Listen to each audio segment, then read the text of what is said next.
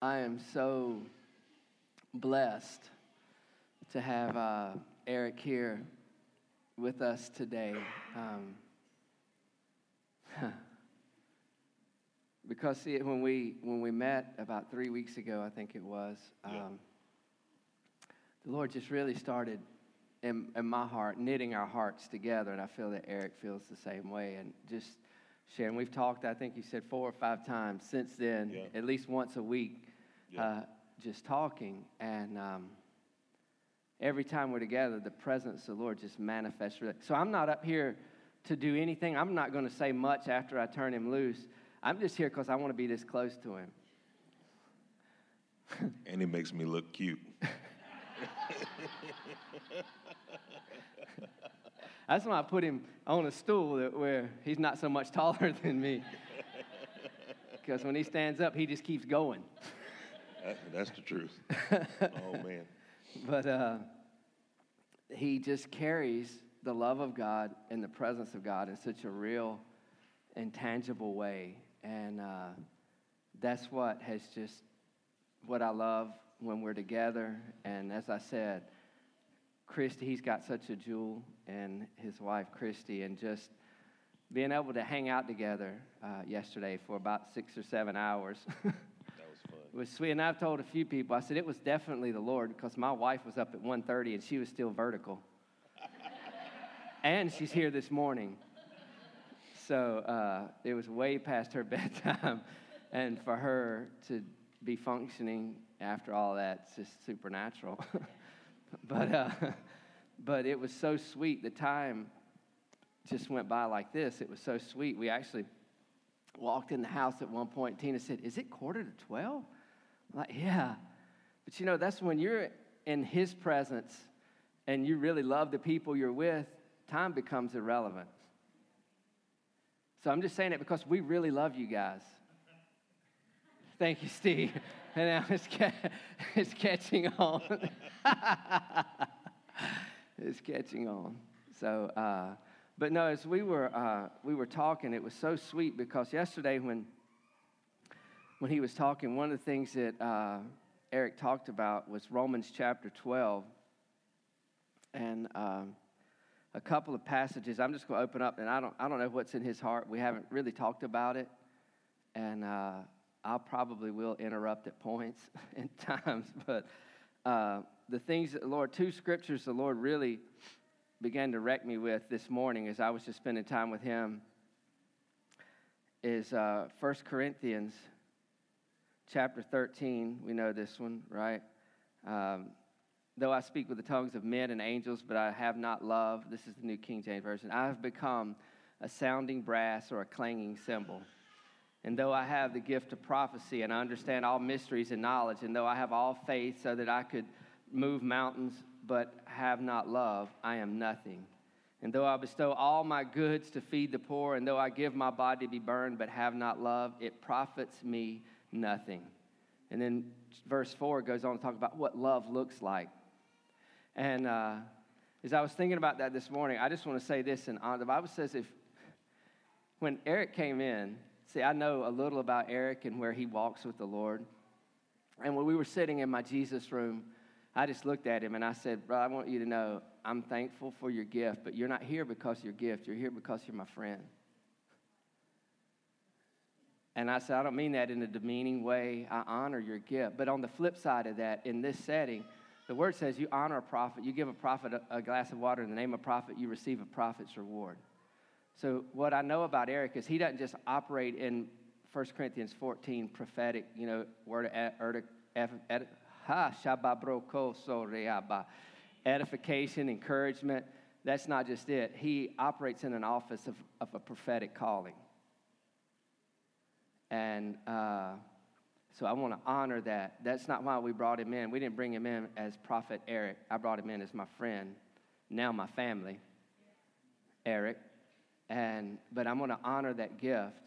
And just to honor the Lord in it, when Eric pulled on the property, one of the first people that he met was Joyce. And he didn't say anything but, hey, he said, I love you, and hugged her. And Joyce was just undone. And it's because of the love that he carries. So when I read 1 Corinthians 13 first, because it talks about, I don't care how many gifts you have, if you don't have love, you're just making a lot of noise. So what I'm telling you is, when he smiles at you and his eyes just kind of cut through you, that love is real. It's real. It's authentic. So it's a safe place. Because he might say some things that just put you on total tilt. Are you with me? So, but his heart is love. And so I am just undone by the goodness of God. It's so amazing that we sang about his goodness so much today. I didn't know what the set list was. I should, because I'm included, but I didn't. But it just amazes me at how good the Lord is. And I said that he had mentioned Romans 12 last night, and we were talking about Romans 12. He'll be back. You get your M&Ms. I almost brought them up here. Yeah, help yourself. That was the Lord, too. This is a cute story. You know, we're at the men's retreat, and we have a bowl of M&Ms that's like this big round, like this big. And it was pretty much wiped out. There was just a little in the bottom. And I'm looking for it, and I look over, and Eric's sitting on the couch with the bowl like this, holding it like a baby. And he's just eating M&Ms out of it. And the Lord had already kind of knit our hearts together, so I ain't scared. I went up, just kind of looked at him and grabbed me some M&Ms out of the bowl, and he said, and we were eating M&Ms, so we M&M buddies. So I come in today, so the next day, the M&Ms got wiped out. The next day, I go to Food Lion, buy another big bag of M&Ms, and I buy the coffee ones. This is 2020 manna. That's what this is. So I bought some coffee ones, and Eric kind of liked them. So it was just amazing. I'm telling you, this isn't coincidental. So this morning, I'm here, and Karen walks in, and she's grinning. Karen Barker, she's grinning, and she holds a bag up, and it's coffee M&Ms.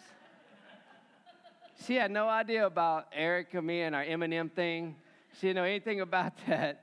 And she brought in coffee M&Ms. And then Gail, my sister in love, I walk in, and she doesn't know I have one. She goes, "Look what I got." I said, "I do too." So, one other thing, and then we're not going to get serious. We're going to get with Jesus. Ephesians 5, it says this, verse 1, "Therefore be imitators of God as dear children, and walk in love, as Christ also has loved us and given himself for us, an offering and a sacrifice to God for a sweet-smelling aroma." He said, be imitators of God as dear children. And, you know, even in that, how beautiful that Karis Grace walked up on the stage and wanted to grab the mic like her mom. Right? See, God is speaking. And he's demonstrating who he is if we'll just look up and awaken. So, those are the tag. I hope I'm on. Yeah. Back in 2013, I had been backsliding from the Lord for a very, very long time. The ministry that I moved in prior to those years, we were booked 2 years in a row. People raised from the dead, blind eyes open, people healed of AIDS, cancer, wheelchairs, you name it. We'd walk into hospitals, and the love of the Lord would raise these people up, including my own brother, who had gotten shot 5 times and was scheduled to die, and a being from a different world walked into my bedroom and pretended to be my brother. Do you know love does have a fragrance to it? Real love does. And I recognized that this wasn't my brother, so I put him out. Come on. And I told him, I said, don't ever come back to my house ever again. I said, I have the rod. I said, you understand that? And he left, and then my brother lived. True story. My mother, back in November, had a massive stroke on the left hemisphere of her brain. And they were scheduled for my mom to die that night. My wife can attest to that because she was there with us. It was a roller coaster ride. And the doctors were not given a good report at all. And they were all telling us, you need to get your affairs in order. She's getting ready to die, you know. Very few people make it through this. And so she left the room. I looked around the table, and there was a lot of us in there. Most of us were overweight, including myself. And I looked around, and I thought to myself, I said, we're going to need a miracle. So we joined hands around the table and prayed. And I prayed for the Lord. I said, oh, dear Master, I bring my mama before you. I put her in your hands. My Master, I put her in your hands. And the Lord spared my mother that night. The doctor couldn't believe what took place. And my mother lived another 2 weeks for something that was so detrimental as the next few hours or minutes that she wouldn't make it. So my wife accused me of this. So we're walking out of the hospital, and knowing that my mother had crossed over and came back, she said, imagine everything that your mother has saw. Yeah. She said, it's your fault. She said, I know what you did. She said, you brought her back. Actually, he brought her back for a time. My mother went home 2 weeks later, not from the complications of the stroke. Thank you. That's what I'm here for. That's right, because my mind went somewhere else. But not from the complications of the stroke. Her heart just stopped. She went on home. Come on. Love can really make a miracle. Yeah. I wouldn't be here right now. I've fallen as far as you can fall in. Period. That's what qualified me, though. You understand? Your sins qualify you. Don't be ashamed of them when you fall. And I see that over many of you, that you've had shame over certain things. Adam and Eve didn't even know they were naked, right? Because God covered them. And love does cover a multitude of sins. God is love, literal love. Yeah. I met him. He's real love for real. So back in 2013, 1:30 a.m. in the morning, an audible voice wakes me up. He said, Eric. It echoed in the room that I was in, laying beside someone who wasn't my wife at the time. He said, you're about to find out what I mean about mine. And he yelled. He said, mine! Mine! Mine! Then I went into darkness in a cocoon. You understand? You know what that does? You understand when you feel darkness around you? It's really a birthing time where God's birthing you.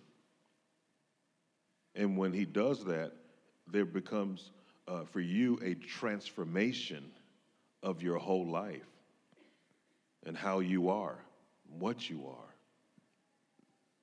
You know, God will begin to transform you in secret.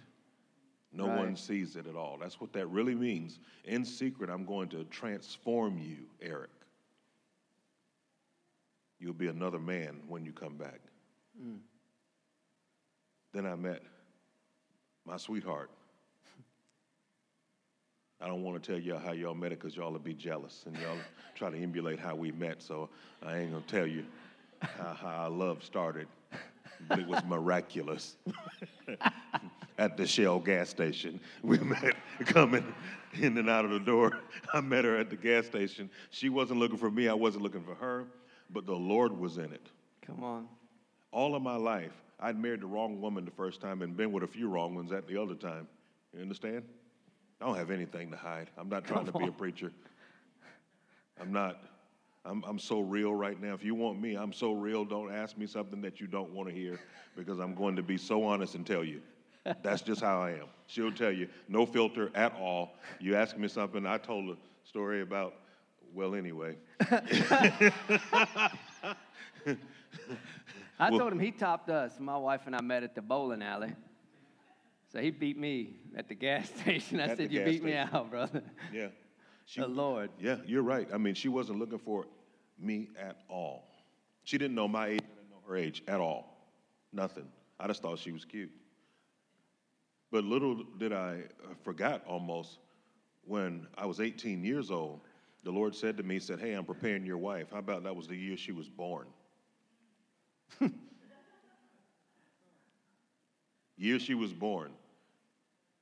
He did a good job, too. Pretty good today. But anyway, back to the anointing. So anyway, kind of get off-centered here a little bit. But the thing about it, he told me, and I was walking across the bridge, and he said, I'm preparing your wife. Now, I thought she was at church already. Little did I know she was being literally created. In all my life, I would look for the woman with those eyes that she has. Each one I would meet.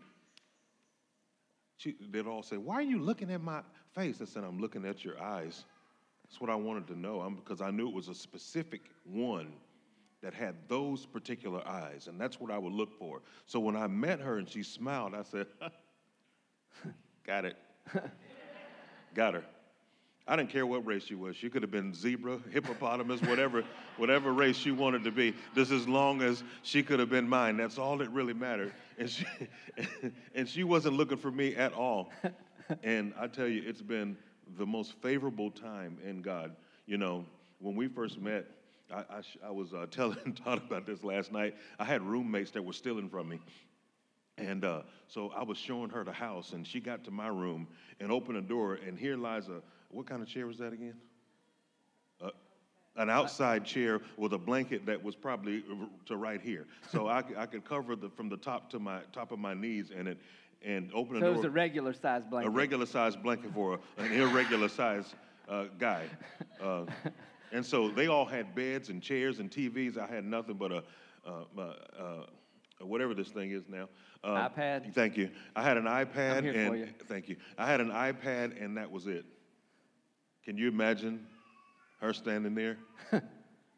Tumbleweeds blowing all through my room because they don't have nothing to stop anything. And I'm looking at her smiling. This is all, you get all this, baby. You get all this, baby. Now, if you don't push it, but you get all of this, you know. And I'm sitting there, and she looked at me, and she went, I said, we're just passing through. Yeah. She will tell you, since that time frame, we have passed all the way through. And it was wonderful, and it's getting better, and I really appreciate her for putting up with me. Amen. You know, it's funny that he said what he did about her eyes, because that's the first time I've heard that. But I told him last night, she had walked out, and I think Tina was out, and I said, the way she looks at you messes me up. And I mean that in the way that you can see love just coming out of her. When she looks at him, she's giving him something without saying anything. There's love coming out of her, and it just, I can see in the spirit, it's filling him up. And she just looks at him with that look, that gaze, like, and I know it's not the first time she's heard his story, but she looks at him, and she's so captivated by him. And the Lord said, that's what love looks like. That's how love looks, that we don't get familiar with what's familiar. So it was wrecking me when you were talking about her eyes, when the Lord had showed you her eyes, because you remember me saying that last night? Last night we were sitting outside, yeah.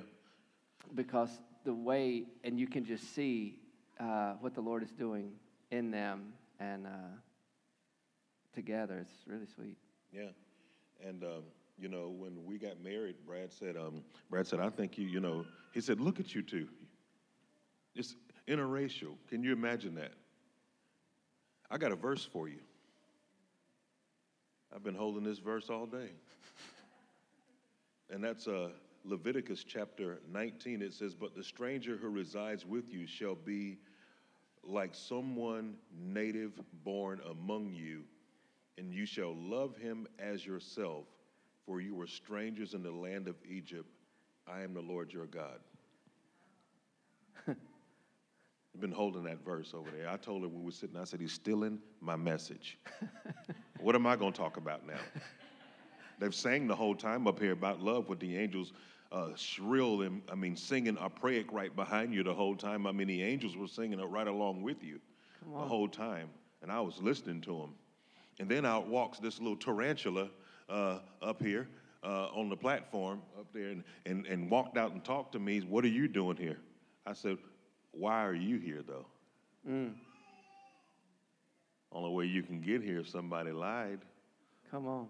Or if somebody manipulated. Mm.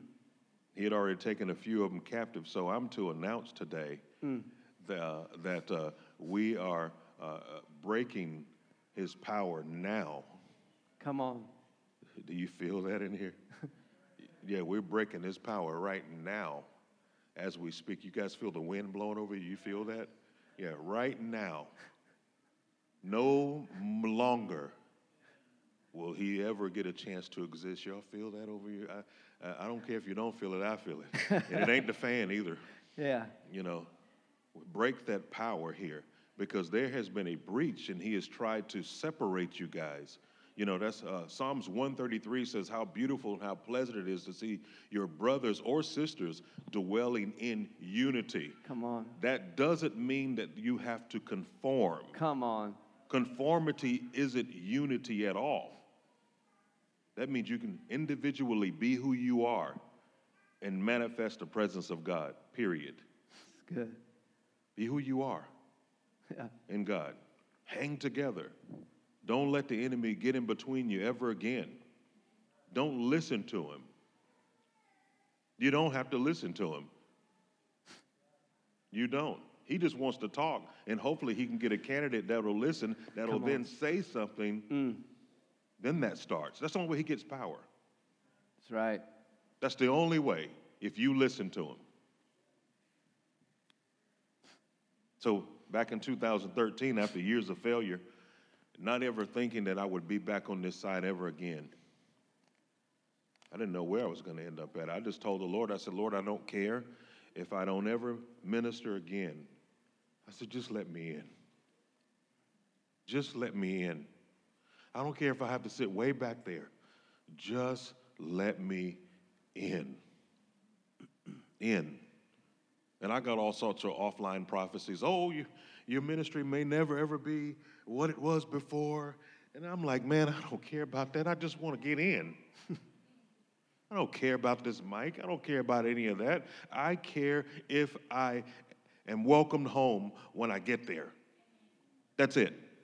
Amen. I didn't even know this day was coming. I stopped thinking about it, and I started getting closer to him.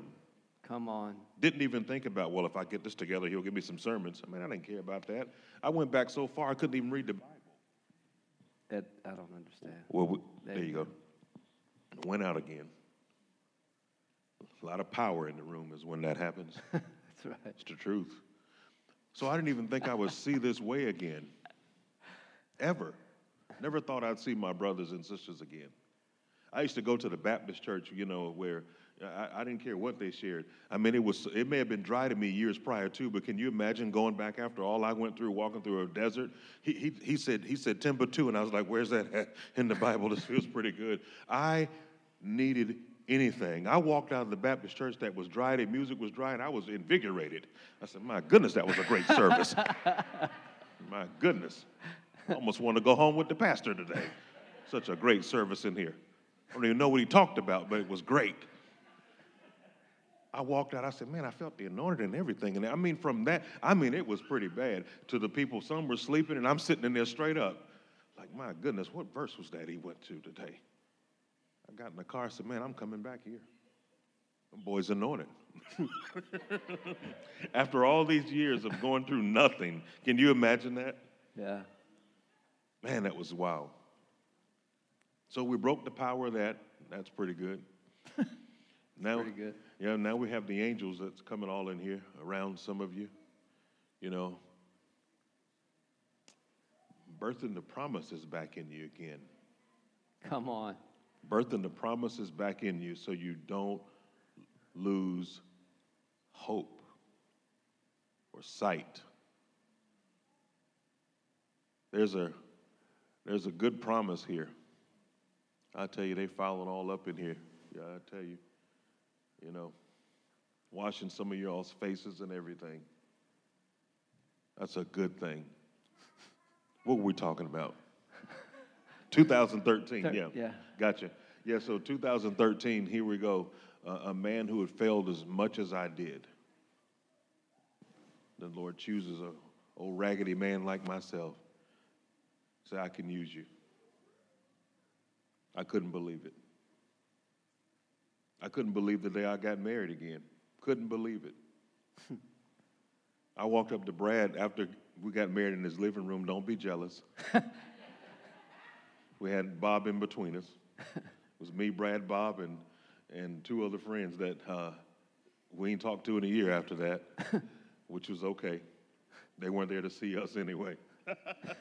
They were there to see somebody else.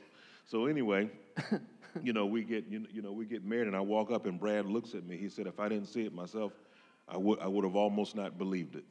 Mm. I couldn't believe it. I couldn't believe what happened at the men's fellowship 2 weeks ago. Unbelievable. Never thought in a million years. And you know, all I really wanted was just to be with my brother. That's it. That's it.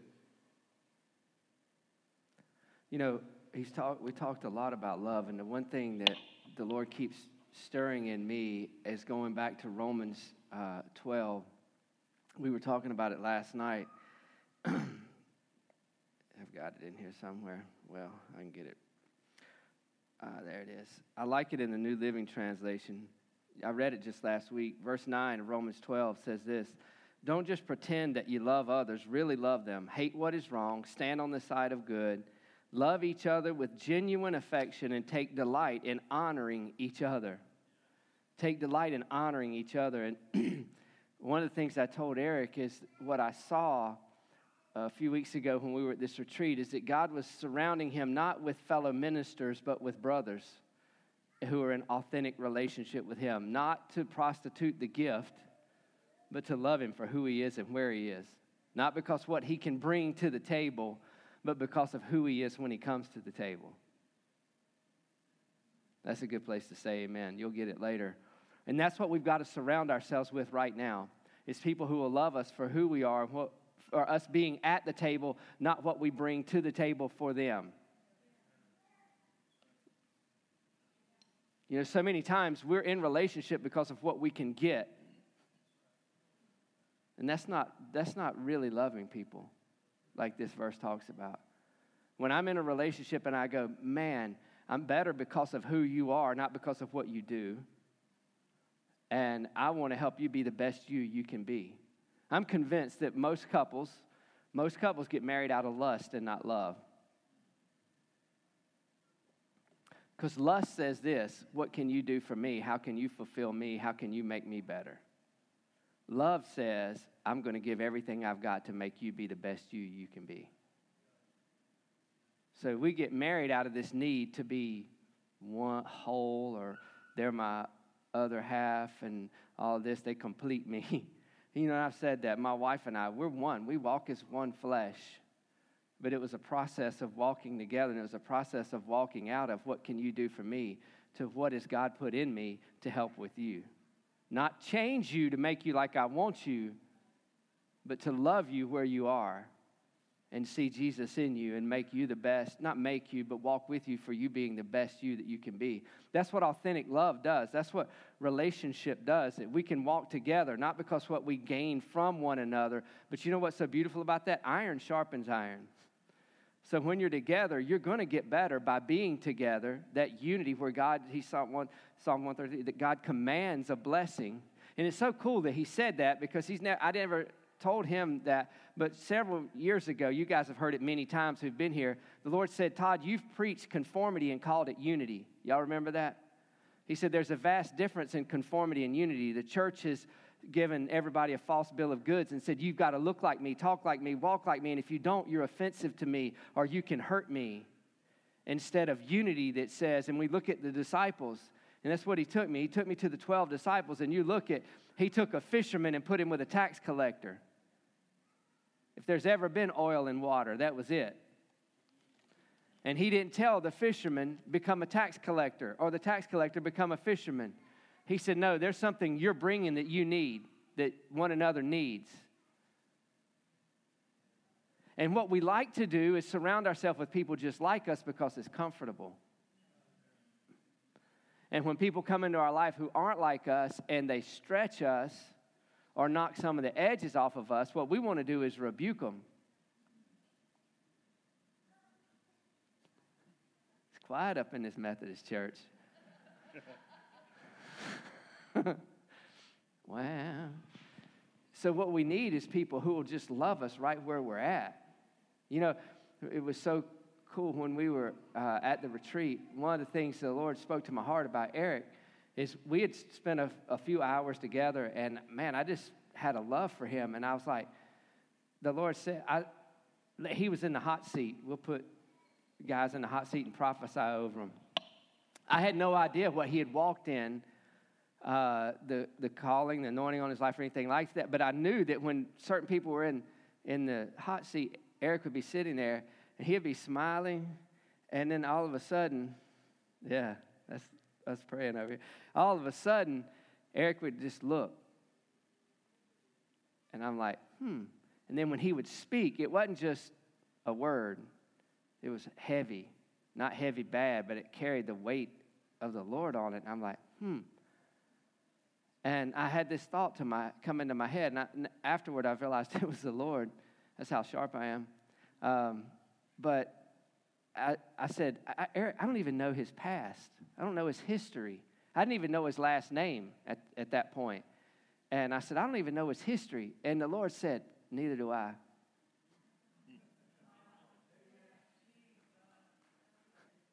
You know, and that's something that we need to carry out of here today.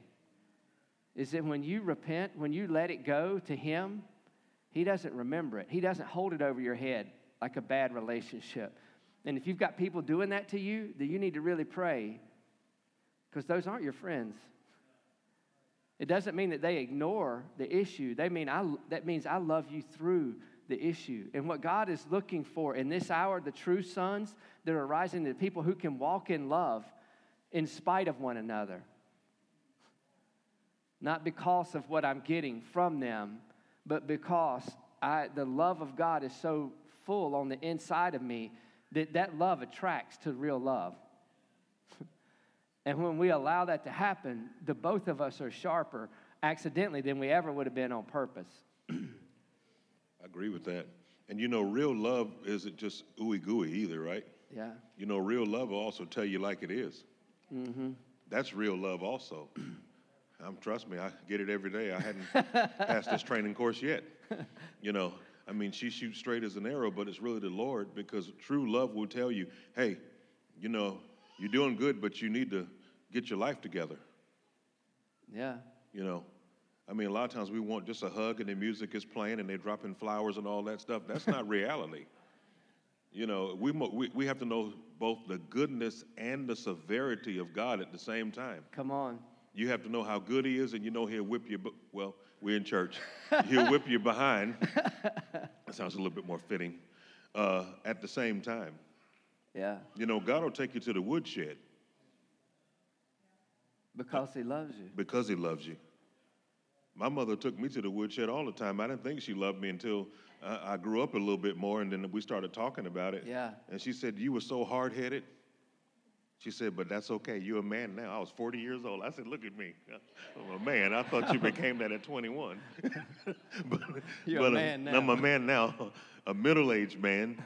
And, it's a wonderful thing to see and how God really loves you.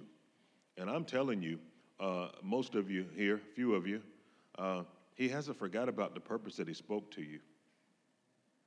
He hasn't forgot about the words that he spoke to you and what he told you earlier on in your walk with him. The enemy's just tried to get you ahead of him. That's all. Don't move ahead of him. Rest in him. Trust me, he knows how to get you to the destination. He'll get you right to where you need to be without you having to do anything except just love him. You know, that's what John did. Yeah. He leaned right against the Lord. Yeah. Everybody else is working for him. That's what Larry Randolph told me a few months ago. He said, Eric, there's a lot of workers out there. Not a whole lot of friends. You ever want to get anointed? I'll tell you how. Stop looking at the Lord to see what you can get from him. Come on. And just get close to him. Stop talking about your future. Lord, what are you saying for the 2020? Lord, what are you saying from here and beyond? For the next 5 years, Lord, okay. That's great, too. That sounds spiritual for a little while till you find out you still got to, you have to become real with the Lord. Yeah. Become real with him. Tell him your faults for real. Lord, this is where I'm at. If you don't do something tonight, I was getting ready to break up with her. You know, after seeing this vision a few years ago when I was 18, you know, I was so mad at her. And I said, I'll tell you what, you know what? You don't call me and I won't call you. Forget we ever knew each other. I'll tell you, and I didn't say it like that. I was cussing and stuff. And pretty bad, too. I was mad. And I said, if he don't speak to me tonight, see, you hit a pride. If he don't talk to me, woman. Silly. Learned something about that, too. Guess who he talked to? Her. He didn't talk to me. She said, I got something to tell you. What is it then? Little tongues, whatever we do sometimes. Thinking that, here I am, if he don't talk to me, then you know what, it don't matter if he don't say anything to me. You see that? Yeah. If he don't talk to me, right, who am I? If you got to go through me now, I'm the gatekeeper for the Spirit of the Lord. Oh, okay. So he'll just drop the mail off to me, and then I'll tell you what he told me to tell you. Okay. So he told her. I had a peaceful sleep that night. I didn't dream of nothing at all. She said, I got something to tell you. And she told me, what the Lord had revealed to her. And I cried. I said, I guess I'll go ahead and stay. I can't cook anyway. Who's going to cook for me, Popeyes? Where I'm going to Bojangles again, And the Lord revealed that to her, and it changed my whole heart. So good. Period. Women, y'all are the stronger vessel. Come on. Honestly, y'all the strongest ones. Your discernment is unbelievable. Some of y'all in here reading me like crazy, and that's good. But your discernment is incredible. Why do you think the enemy came to Eve? Right. He didn't go to her because she was pretty. Right. He went to her because she bore life. Then she gave to her husband, and it says, and he did eat, right? So somebody's following the leader. Wonder who that is. Might be the beautiful one sitting right beside you, man, that you don't want to hear because you're trying to run the house. I'm the head of the household. I thought God was. I think you were. He's preaching if y'all not catching it. I'm just checking. Yeah, I'm just chatting, having a good time. Well, we're all family. We really are. Heaven's going to be hell for you if you get there and you find that all of us are there. Every nationality in the world is right there. How would you feel getting to heaven and think you know it all and you go, wait a minute, Lord have mercy. So all of us are here. Yeah. Different variations of light is what you are, literally. Heaven's going to be tough. Can you imagine? Can you imagine some of the people that we actually judge that we don't think that will make it in, that will? Right. I was one of them. Come on. My mama was one of them. My mama went right on home. She just, bye, y'all. Mama never drove a car in her whole life, and she got in. That was amazing. We went and prayed around my mother's bed, and the fiery presence of God appeared. Well, not appeared, but we felt the searing heat of the presence of God in the hospital. My mama laying right there. Well, her body. After we prayed that, I said, well, y'all, let's go home. They said, you okay? I said, yeah, I'm okay. She ain't here. Why are we staying here? Mm. That's like she just moved out of her house today. Right. She's gone. Where's she? She ain't coming back. That was a good time, though. That's all I prayed when I was 18 years old. I said, Lord, I don't care what happens. Just let my mama be here. I'm still a mama's boy. I said, just let my mama be here and probably my brother and sisters, two of them. No, I'm just kidding. I didn't say that. You know, I didn't say that. I'm just messing around. You know, my sister, don't let her come because she can't really cook that good. I wouldn't say that. But the thing of it is just that I want the whole family to be there. You ever think about that? Yeah. We all need to try to make it home. Forget all this stuff here, all the gifts. That's going to cease anyway. The crowns we're going to throw at his feet anyway. Yeah. We are. We're getting all built up for bowing down. That's all you're getting built up for. I was a great preacher. Yeah, and I throw your crown down. Because now you got to kneel to the one who really is king. Yeah, that's right. That's how you get lifted up. Yeah, and that's what love does. Love edifies, love encourages, love builds up. So when we really can love one another, what we're manifesting is the kingdom. Because God is love. He doesn't do love. He is love. So when we love like he loves, what we're manifesting is his kingdom. And we can pray, your kingdom come, your will be done. And then we don't walk in love. So you know what we are, what I started with, you're making a lot of noise, and it's profiting nothing. Amen. Preach, man, preach. Amen. Amen. Thank you. So when we... One of us will say it. Amen. So when we walk in authentic love with one another, that realness, and that there's, then he can manifest, and you're not even trying to be spiritual. Because we get so spiritual-minded, and I'm not saying that there's not a spirit realm. You are a spirit. You have a soul, and you live in a body. That's a reality. 1 Thessalonians 5, verse 23, I believe it is. That God keep you, your whole spirit, soul, and body. I think it was said in that order because that's what we are. You are a spirit. Your spirit's what's going to live forever, and that's how you can know somebody by the spirit that you don't even know by your knowledge, by your understanding. You can know them by the spirit because we are a spirit. And we should live from our spirit. I said last week, Galatians, walk in the spirit. Let that be your sphere, and you won't fulfill the lust of the flesh. So the answer is walking in the spirit.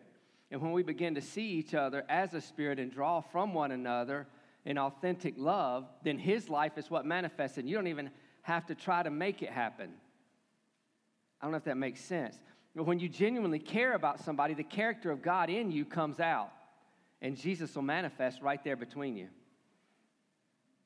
And that's when we get sharpened. That's when we grow with Eric and I. That's what we've had the opportunity to do last night, Tina and Christy, when we sat around and we ate together and just enjoyed one another's company without an agenda. True. Without an agenda. It broke my heart as we were talking and I hope it's okay to say this. That's fine. You can say whatever. But Eric talked about he had some friends, and he said when they would invite him over, man, we just want to hang out. But when they would invite him over, they would have two or three other friends over so that they had the dial-a-prophet. Eric, can you give them a word? What do you see over this person? What do you see over that person?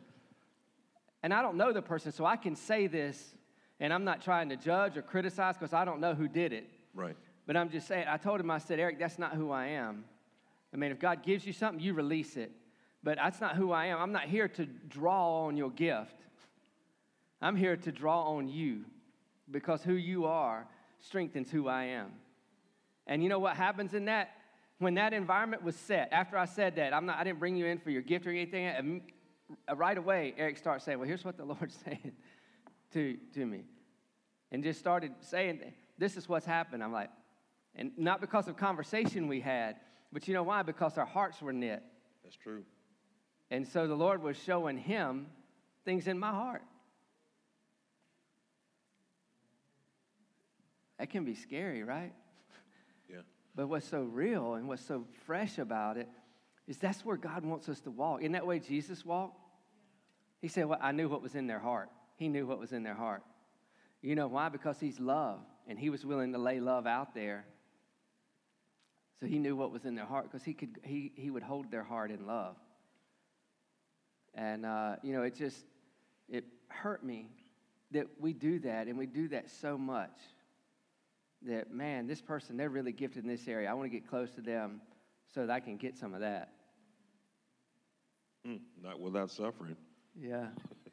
And that's where I said before, what's all this relevant? Because the day that we're living in, you're going to have to authentically love people to go forward in what the Lord is doing. It's not going to be in just a corporate setting where you can come in and stamp your card. It's where you authentically begin to love one another, and his love manifests between you, and that's where other people are going to be drawn in. That's where other people are going to be changed. And when that starts happening throughout a fellowship, a gathering like that, when people come in, they're going to go, you know, I don't know what it is, but it's something different. It's him. It's him. That's what's different. It's the authentic love of God manifesting. A lady's calling me by the name of Miss Ruth. That was my mom's best friend. You know, she smoked a little weed and preached, but it was still pretty, not too bad. I mean, she really did. She said, well, we'll smoke a little bit and preach a little bit. I said, well, okay. That's pretty good, Miss Ruth. It's pretty good. Can you imagine that's how the body really is right now? Like outwardly, we dress ourselves up really good, and we look pristine, and we look in order. But in your heart of hearts, it's what it really looks like. You know, I'd much rather come in the way that I am right now. I'm not trying to be anybody. I don't care if I'm do anything, you know. Just want to hang out, see what's going on. Don't even really want to read your mail. You ever notice most prophets, they come in and they just got to sit up here and look like that most of the time, like they're getting something. He ain't getting anything. He's not. He's looking spiritual. He's looking spiritual, so you'll say something. So, oh, yeah, the Lord revealed to me this. He ain't told you anything. Nobody. He hasn't. You know, nobody asked you to come in and be a caseworker, you know, on someone. Nobody signed you up for that. You know, be real with people and be friends with them for real. And if the Lord does say something, it'll be authentic. Yeah. You know what's sweet? When Eric got here, and he was out front, and he was meeting people. And just the tangible presence of the Lord was there because he was doing what he does, and that's just love people authentically. I said, Eric, we're going to go to the back and pray. You want to go with us, you and Chris? He said, no, I'm going to stay out here and do this. I just want to hang out. I want to meet y'all. He just wanted to stay out front and be real and love. Not that what we were doing was wrong or bad. No, but he was doing what the Lord had told him to do in that moment.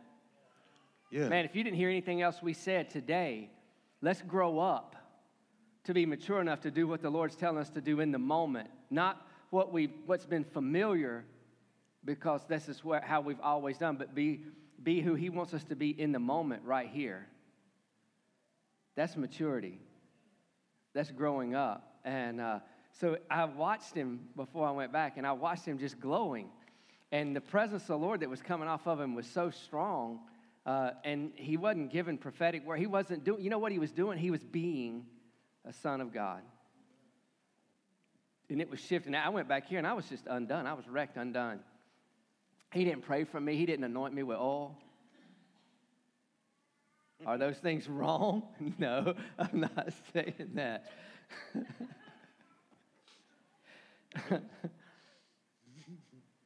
Is this too real? Good. I love Todd. I really do. I love him. You know, it'd be so cool for us to just go fishing out there. in the pond. Yeah, in the pond in the back or the creek if we could, but it'd be so cool. Because that's what it's really all about. You know, whenever they're in heaven, you know, and they're sitting there and they're just talking amongst themselves, you know what they're really talking about? They're Jesus. There. He has to become your Lord. Mm. He's our Lord, but sometimes he's not your Lord. Come on. Do you realize that what you share is revelation to me and food for thought for me? And you know what the Lord does? He leans over and says, boy, look at him. Boy, they're talking about us. He's not preferring one above the other. So good. At all. It's not how much revelation you know, it's who you know. You know, the apostles weren't accused of all the miracles. They were accused because they were with him. Come on. Not anything more. You know, not anything more like we think, well, we'll just get a more inordinate offense and, you know, Lord revealed to me and I saw 22 angels and all, you hear all these different things going on except for one thing, and I listened for that closely. Have you been with him, though? So good. Sounds good. You can run with all the flags you want to. You can do all of that stuff. You can. You can stay up at night and intercede, and the Lord just came on me. And so I was up for 4 hours praying last night. Did Jesus come, though? Did he? Right. Is that your reason for it to get accolades from me? Because I don't have any to give to you. I don't. That's good. You know, they were accused of being with the Lord. And that'll scare you when you realize how far off you gotten. Come on. Hadn't been with him a long time. That's the only way you're going to walk. And 4 weeks ago, I have this encounter where we caught on this road here, and the Lord's there. Now, here I am, mighty man of God, prophet, and all that seer, whatever stuff. I can't even spell half of that now. My wife was the one who recognized him, said, oh, my God, he's beautiful. And I had to follow suit. Thank you, baby. He's beautiful.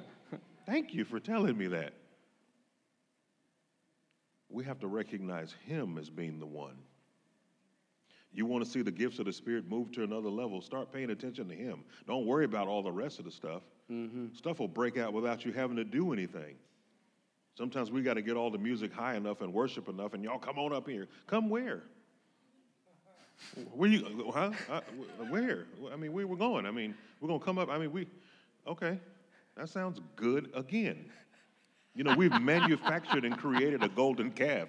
We have. We created a golden calf, haven't we? You know, we've made God the way we want him to be. We're going to go 2 hours and worship. Got the intercessory team in the back of there. We got a Bible study. We got that going on, and we're going to fast for 40 days and 40 nights, and everything is going to go good. And I'll take it in after that. You know, everything, you know, God's going to do. And that's how fast they're talking when they're saying it. We're going to tabernacle. Yeah, oh, my God. I'm sorry. That's an inside joke. That is an inside joke. We'll make it outside. Yeah. You know, I'm in tabernacles. You know, we're so spiritual. We are. We're trying our best to look good. You know, we're shaking and looking at each other. Just do that in the car. Just come on the church. Let's get together. Why you got to come here to do it? So you got to shake in front of me so I would look at you as being spiritual now because you're shaking. I've been to so many meetings, and I've seen them walk past me. Oh, God, I just go on in the building. She'll get over in a minute. That ain't even, I mean, I'm not saying that's not God, but that's not for me to do anything with, but just look at you. And my wife, who's a new Christian, is surely going to talk about you in the car when we get out there. Did you see that lady in the back that was falling out? What in the world was that about? Nothing. Attention. You know, attention, because it's all about the master. That's what brought us together. Yeah. He's already my brother. Y'all are my whole family. Y'all give me about $10 a piece, though. 10, 20, 30, 40, 50, 60. I'm counting all y'all in here because I'm just playing. You know, I've been to meetings like that, too. You got to give your best to get the greatest word. Crazy. When we're all supposed to be together, not wanting anything from one another except love. And you know what's so powerful about that is we talk about being with the Lord. And as he was saying that, I wrote it down so I wouldn't forget it. We were all created in his image. And the word says that when we're born into him, we become a new creation. We become part of his body, right? Ephesians talks about all that. Talks about every joint supplying every part. So when we really have authentic love relationship with one another, you know who we're seeing? The Lord.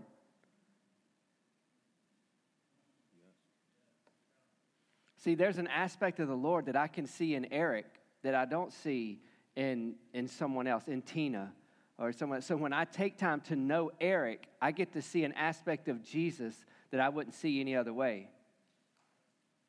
Are you hearing me? So all this that we're talking about, authentically loving people and really knowing people, the purpose is because the more that we know them and the more that we see them, the more that we can see Jesus in them. And it doesn't mean they have to be walking straight and perfect. That I can see Jesus in them. And as I see Jesus in them, then he'll start manifesting between us, and we'll get to see who we really are in his presence, and the both of us are sharpened. That's what I'm trying to say. So when we talk about we need to spend time with you, we do. There's the secret place when you're alone with Jesus, and he'll speak to you and manifest. But sometimes, where did Jesus spend his time? With the people, with the disciples. Did he get alone to pray? Yes. But those were times that he went alone. But did he stay on the mountain by himself all the time? Where was he? Among the people. Loving the people where they were. It frustrated the disciples. Sometimes it'll frustrate the Christians when you're real and you love people where they are. They'll get frustrated. Well, but when we really start loving people, then Jesus starts showing who he is, and we start seeing him in each other, and then his body grows up and it becomes mature. That's in Ephesians 4, if you want to look for it. That's where it is. And that's where he talks about us being mature and growing together in unity. I was in Tabernacles. We'll tell y'all about that eventually. But, it's really true. You know, when you love one another, you're really not trying to judge them. You know, a lot of times we're looking at them trying to analyze and figure this part out. Just don't even worry about that. My wife loves me in spite of everything. She shakes her head a whole lot. She says, Lord, help me. But it still works out. It really does.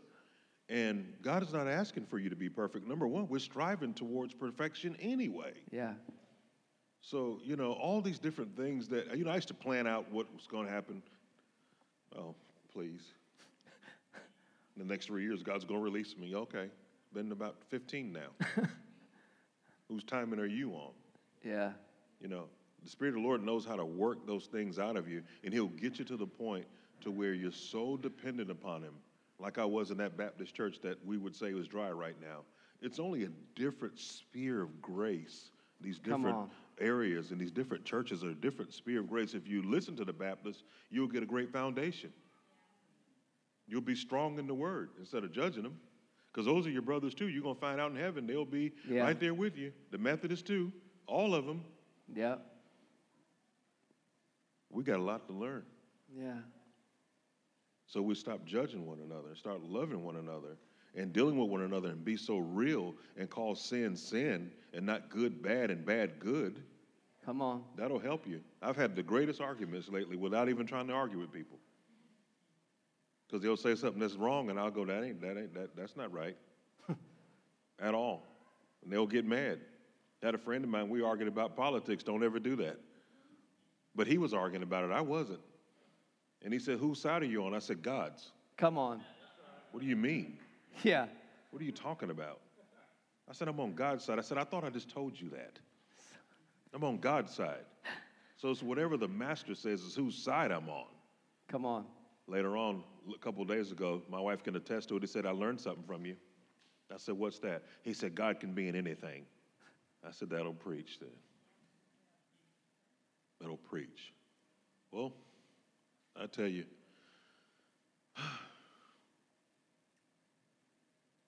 pretty neat sitting in here with you guys and hanging out, just messing with you. Pretty awesome just to see all this good stuff going on around you guys. I mean, you all are It's a new frontier. It's a new day for you guys and me. Yeah. All of us included, it's a new day. God wants to do something new and different with you. Like you guys have your own seasoning here. You got your own touch that nobody else has, but you can spread it to any and everybody. It's contagious, actually. Come on. That God wants to do in you. You know, you guys have waged some wars together here. And you're still hanging in here. You might get ready to see some of your old friends pop back in.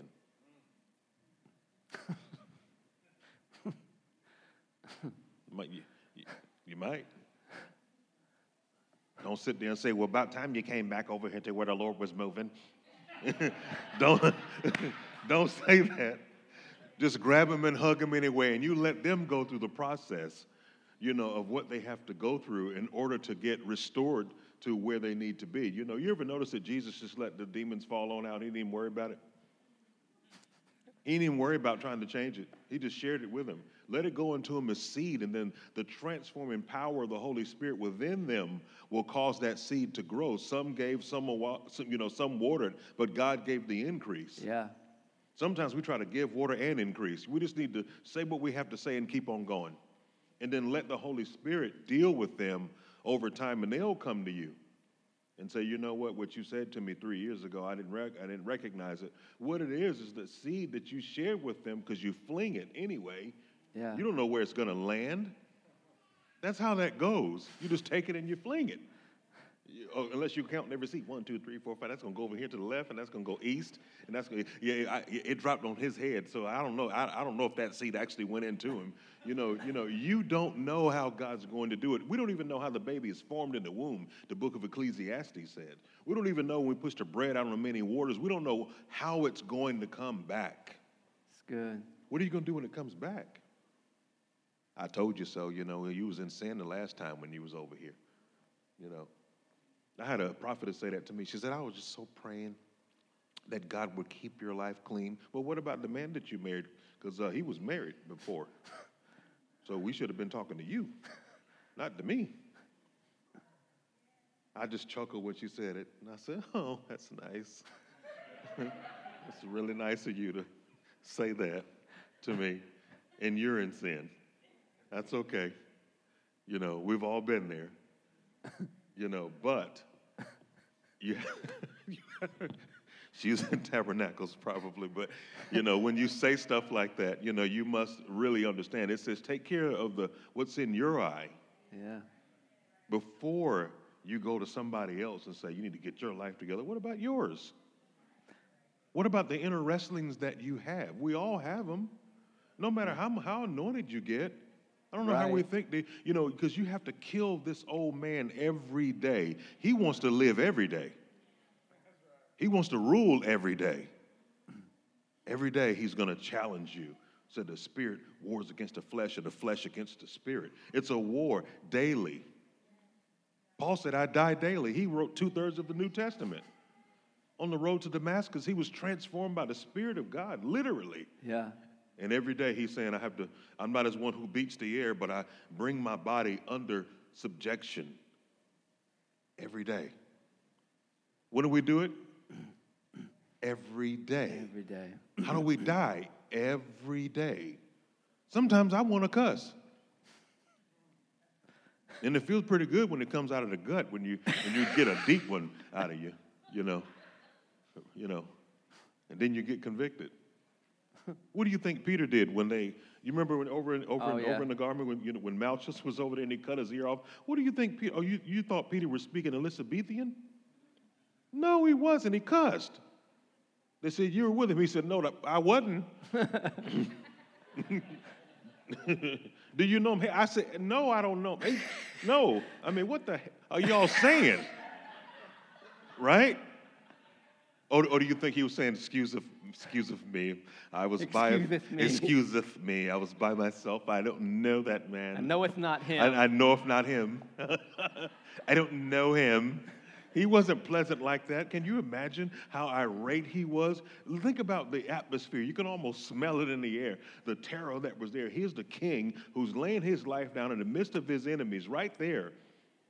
And he's saying to Peter, Remember, he was on the cross. Can you imagine Isaiah 53? He's being beaten beyond compare. I mean, you couldn't even make out who he was. And he opens that one eye when the cock crows and looks at Peter. Mm. Can you imagine that?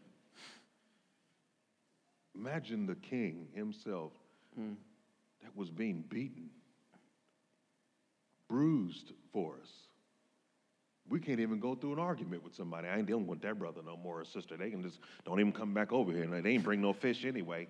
You know, I brought everything this year. They didn't bring anything. You know what I mean? And we forget that sometimes we have to endure sufferings. You know how you're going to really get blessed? 160? 30, 60, 100-fold? Appreciate it. 30, 60, 100-fold. I was counting. I said, that's 180. But that's $180 right there. But can you imagine? But will you get that through suffering? God's going to beat the hell out of you. Literally. He's going to show you what's really in you. He said the heart is desperately wicked. Who can know it? Yeah. But he says, but I am God, and I try the reins of your heart. Let him try your heart. I tried that one time. You know what God put you on? A running machine. A literal running machine. Spirit of the Lord came to me and took me there. Took whatever that thing is they put on your chest, the echocardiogram. What do you call that? Echocardiogram. What that? I couldn't even. That sounded like something else you said. But but here they are. He put it on my chest and checked my heart rate. Then he made me run because he's trying to check my heart, trying to check my stability in him, trying to see if I was in good shape. You know, He's a doctor. He'll check your heart. He'll make sure you're running right. Mm. So let God examine your heart. Let him do that. You know how he does that? Yep. I'm going to bring it back through one another. Yep. Because you're around other people and something will prick in your heart, and that's the Lord doing an exam on your heart, giving you an opportunity, a tune-up, a checkup. That's how you keep your heart, is allowing others in and loving others. And just what he talked about people coming back. You know, if you can't love well with those that are around you, you won't love well those who come back or those who've hurt you.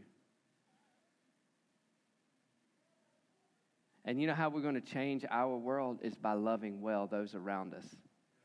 We can get on blast on social media or whatever, but until we can learn to love like this, not where I can say what I want and then turn you off, but when we can love like this, the good, the bad, and the ugly, that's when he starts manifesting. And that's when we start growing into maturity. And that's what he has for us. So, you got anything else? It's 12:15.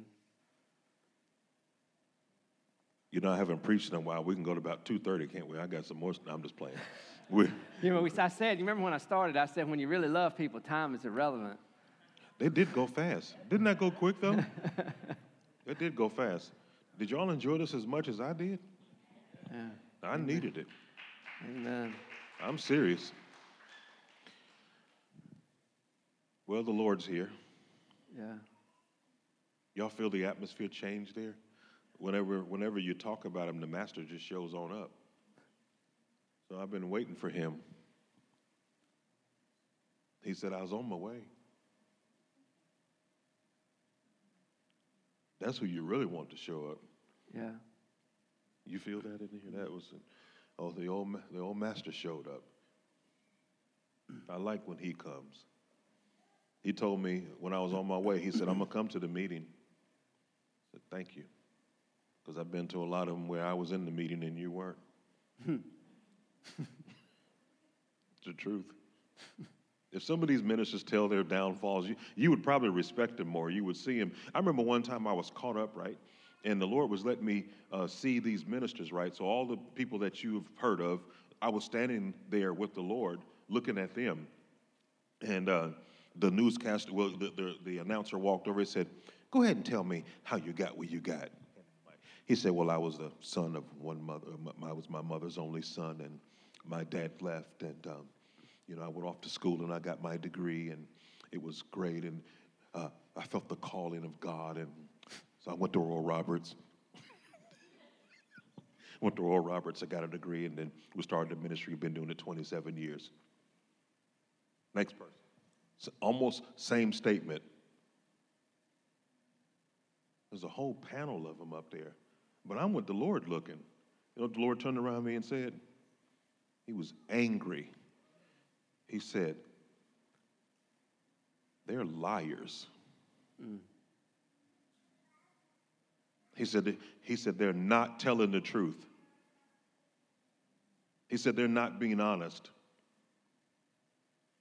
But they can give a great response. Oh, I was a son. I was my mother's only son. And Dad left. And 19, I smoked weed. And my girlfriend got pregnant out of wedlock. And the call of God came. And I went off to school. And I answered my call.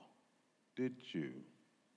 Well, Paul's testimony was nothing like yours. Neither was Peter's.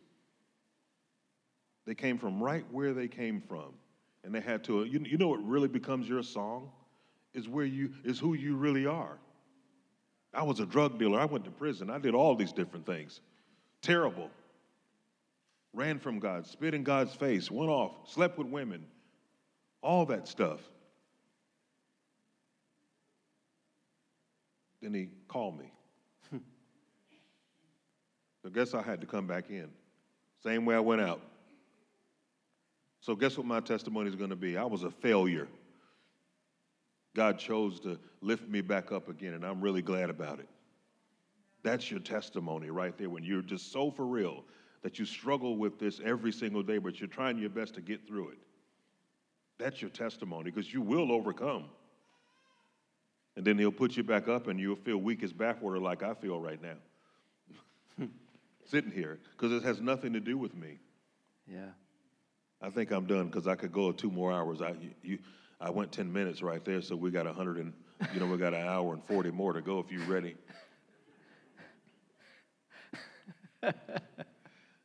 So can we pray for him? Do y'all want a general prayer? Do y'all want me to pray for you? Which one y'all want? Pray for. We'll pray for you. Yeah. We'll do that. If y'all want to come on up here, we'll mess around and see what the Holy Spirit does. Y'all know what he's talking about. If you would like prayer. If you would like prayer, he'll pray with you. If he gets a prophetic word, he'll give it to you. Yeah, I'll pray for you. And he'll pray for you instead of just, so just make a line, right?